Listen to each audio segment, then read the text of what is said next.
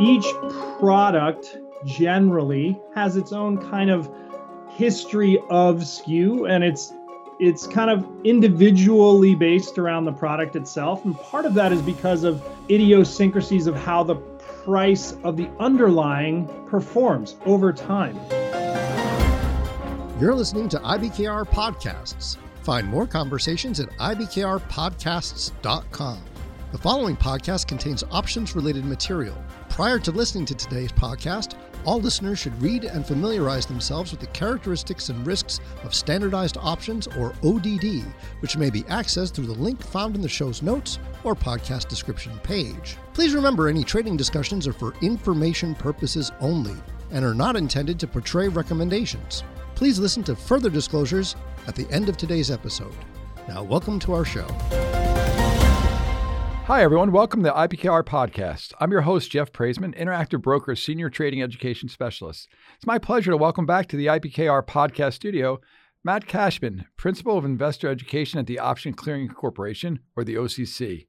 Hey, Mat, how are you? Welcome back. I'm doing just fine. Thanks for having me again. It's always a pleasure to be back on the podcast at IBKR. Uh, it's great to have you back in our studio. And today we're going to discuss option skew, what it means, why it's important, and how it can affect positions and trading strategies. So, Mat, let, us start from the beginning. What is option skew? Option skew, that's a really good question. Since we're going to talk about option skew, let's define it to begin with. Option skew is the difference in the at the money, the out of the money, and the in the money options, all priced within the same month.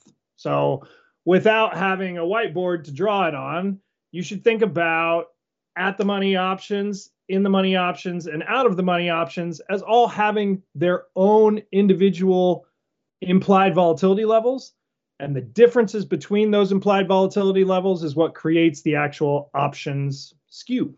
Is it something that is innately priced into the options, or is it is it kind of come from supply and demand? Like, where exactly does the skew come from? What is kind of the history of it? Like, we know the history of options. In our last podcast, we talked about ancient Greece, but uh, you know, wh- what is the history of the option skew and where traders kind of figured this out? Let's talk about first and foremost why it exists.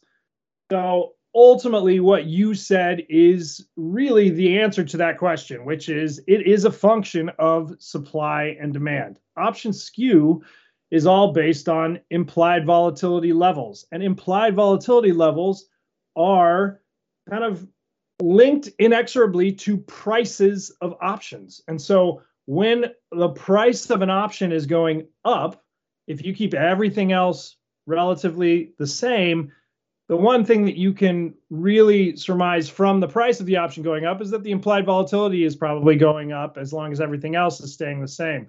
So the reason why option skew exists in its most basic form is the fact that supply and demand forces are out there with respect to the price of the options and thus because the price of the options is inexorably connected to the implied volatility of the options that affects the implied volatility levels, which is where the skew comes from. Now, we can talk about why it exists and like how it exists from a from a mechanics standpoint, but what we can really surmise from all of that is that the reason why option skew exists is because people are willing to basically pay more for some options relative to other options. When you think about the price history of the underlying, think about what happens with equities and indexes.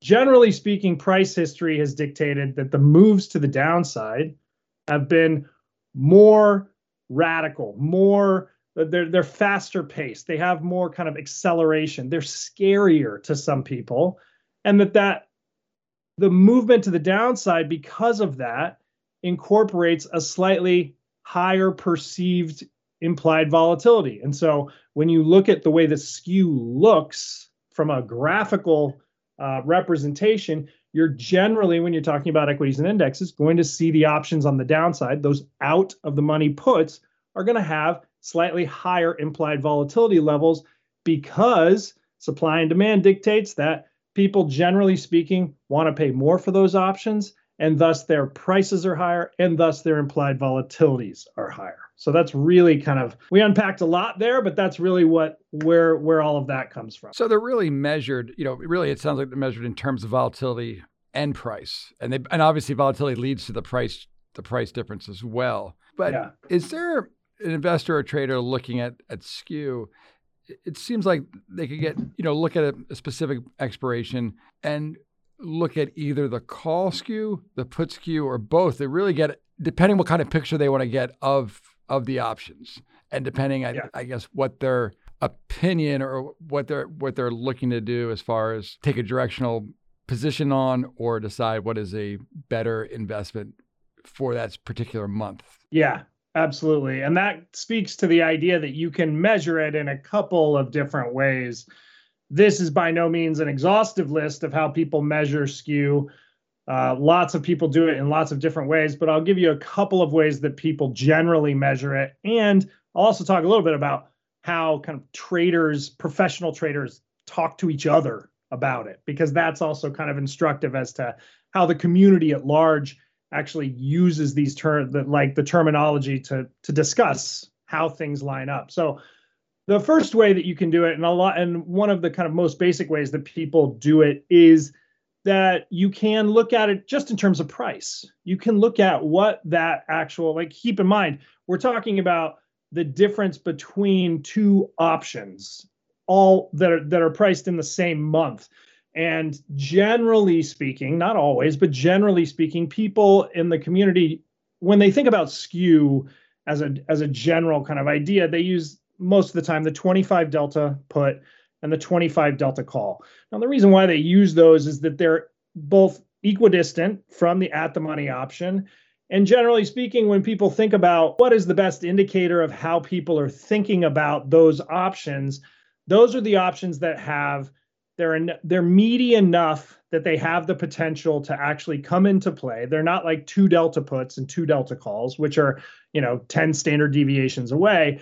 They're actually options that have the potential to come into play and thus are within the actual pricing mechanism for the skew. People actually think about them as what we would consider real options right? They're options that have a, an ability to come into play during during the tenor of that of that month. And so people will sometimes look at just the price of those two options. Look at the price of the 25 delta put look at the price of the 25 delta call and then subtract one of them from the other so, in the case of an equity or an index in the United States, that 25 delta put is going to generally, because of the forces of skew, be more expensive than that 25 delta call. Now, that's not always the case. It's not like built into the way the options are priced necessarily, but most of the time that's how it works. And so you can take that 25 delta put, you can subtract the price from the 25 delta call, and you can get the difference between those two, and you can track that over time.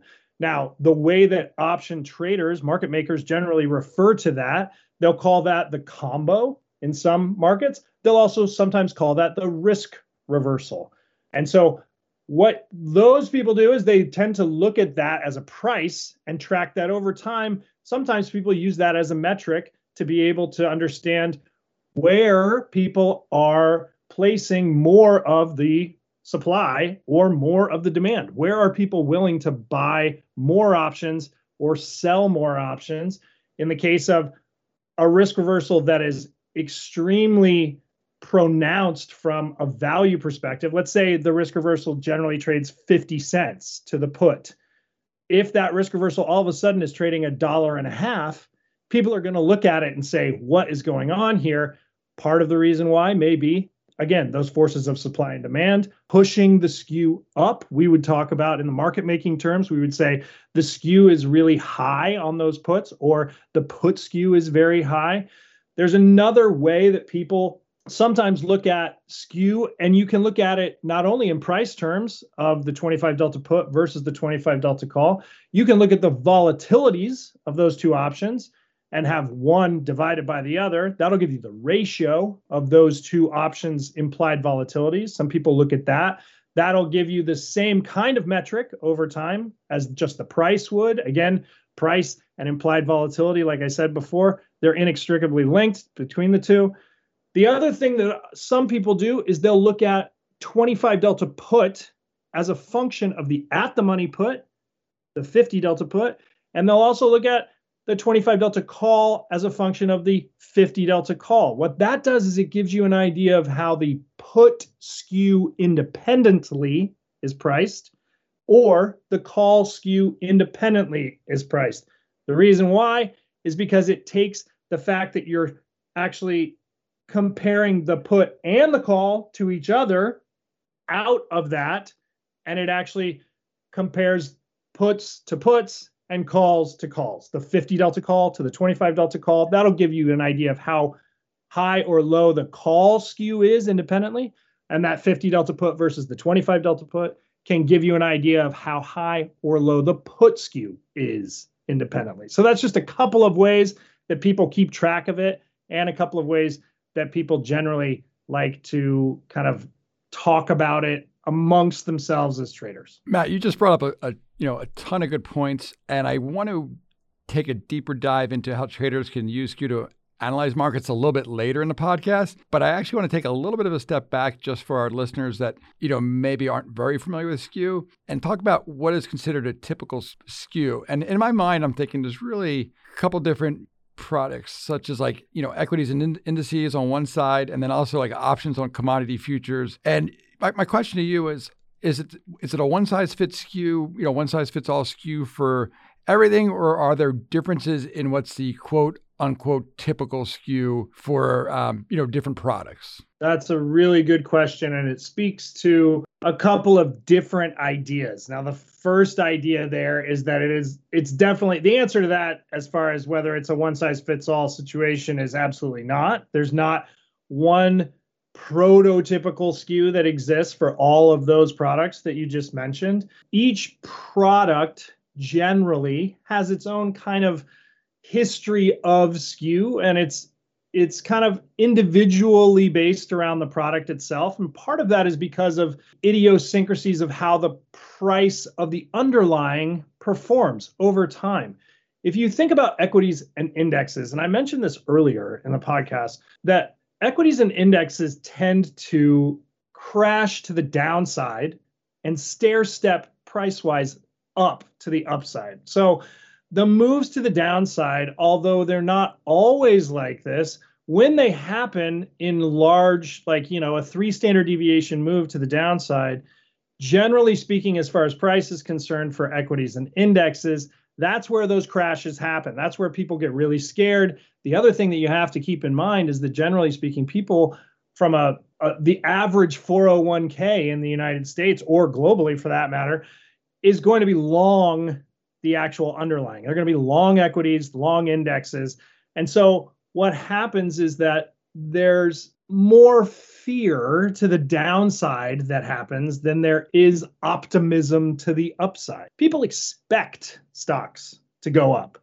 They don't expect them to crash. And so when the crashes happen, that's when people start to really kind of freak out. And what that means is that those downside strikes are going to theoretically have higher volatilities because of the price history that is embedded in the underlying. The other thing that's embedded in there is that there's a little bit of option flow that exists in the equity and index world that the average person that's long the underlying is going to naturally be a buyer of puts and a seller of calls for lots of different reasons protection to the downside and in some ways people like to sell calls against their underlying positions to generate income to the upside and so there's a there's also an embedded order flow that exists in that equity and index world that pushes the skew in that same direction meaning that the puts are higher than the calls. Now contrast that with commodities. Think about commodities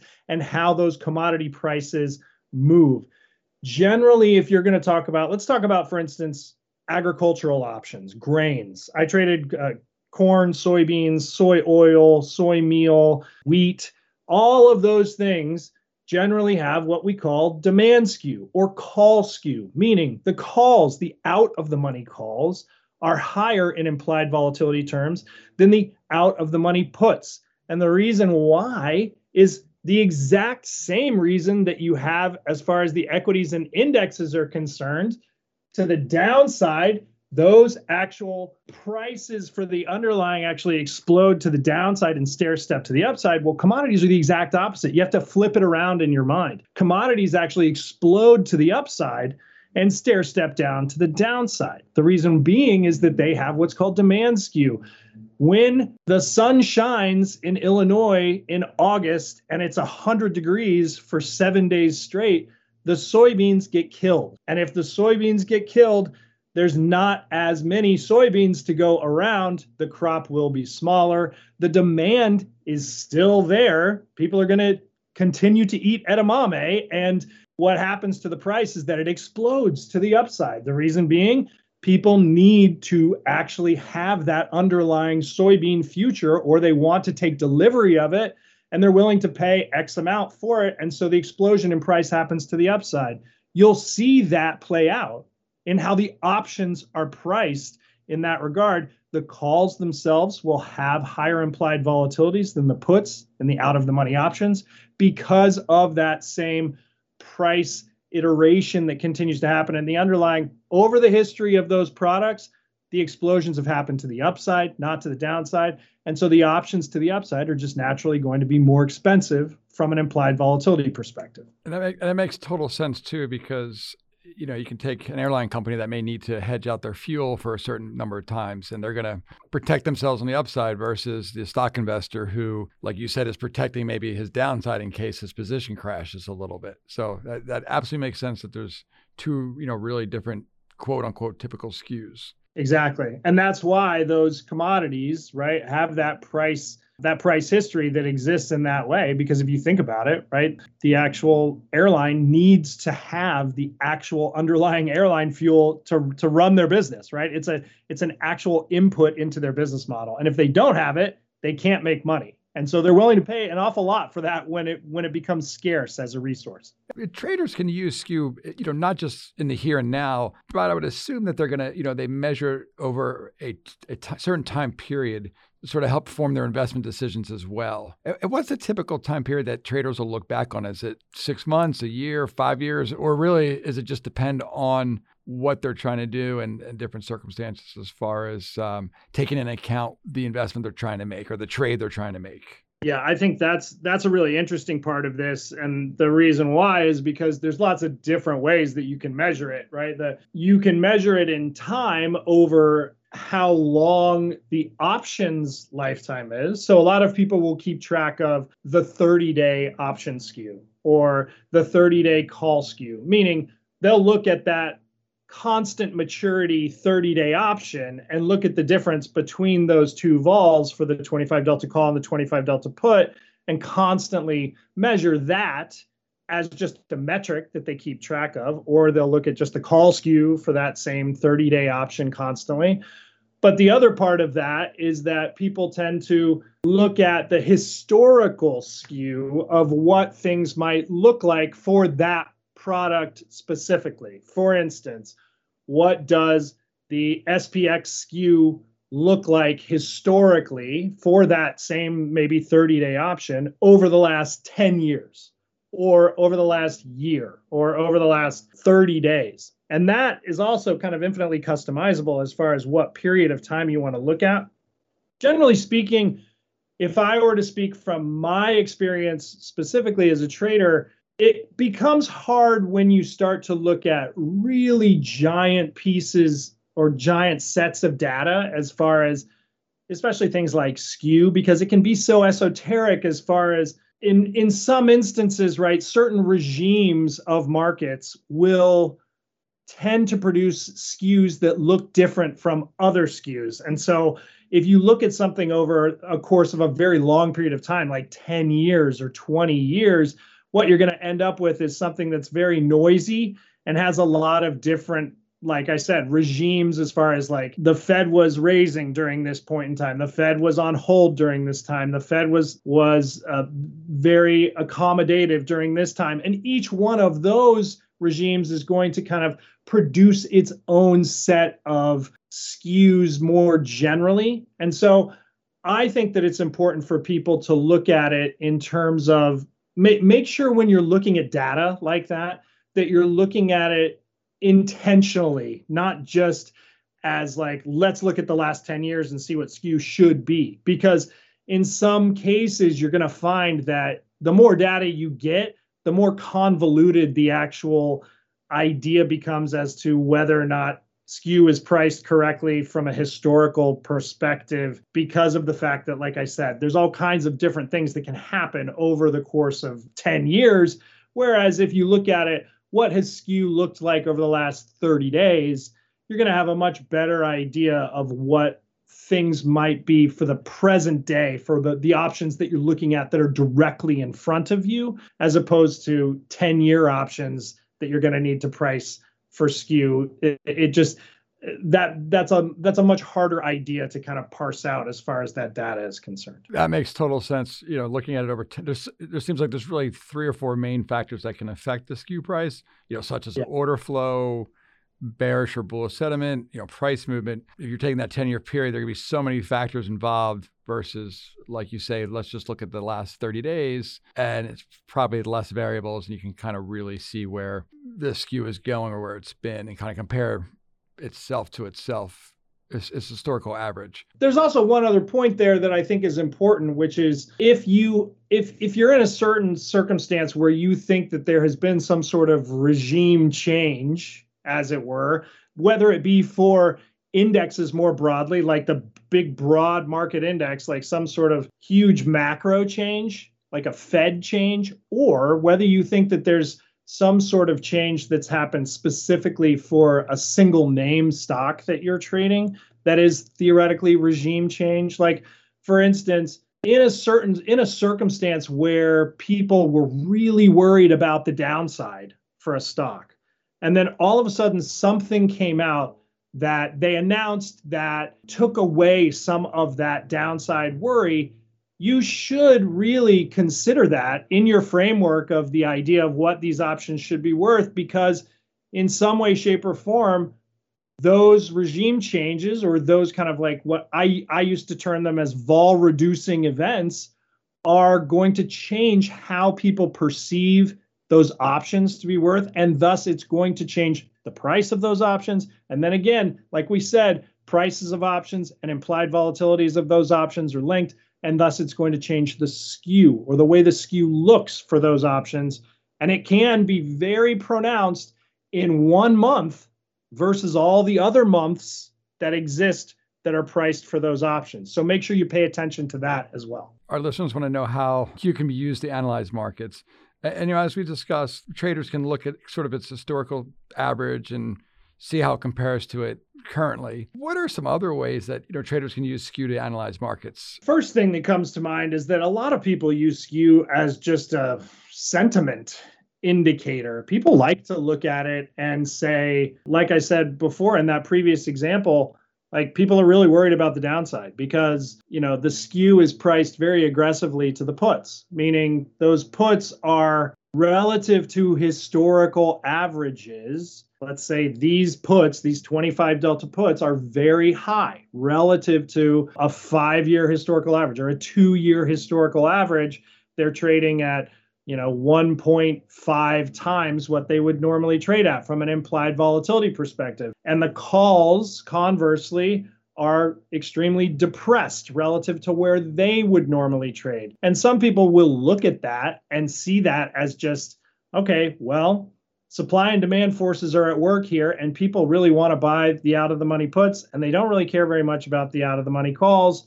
And so the sentiment has shifted to the fact that people are worried about the downside of that. Now, the other the other way that people can from a trading perspective, it's not always perfectly aligned with the fact that high put skew from a historical basis and low call skew doesn't always mean that people are really worried about the downside. That's the funny part about this is that sometimes because of the fact that it's really connected to supply and demand that really high put skew can just mean that there's someone who's bought a lot of puts over the last six weeks or something that there's this kind of we would call it from from the market making perspective we called that permabid right the puts are permabid meaning They never go down. I don't understand why they never go down. I'm short so many of them can't even handle it over as far as my overnight risk is concerned.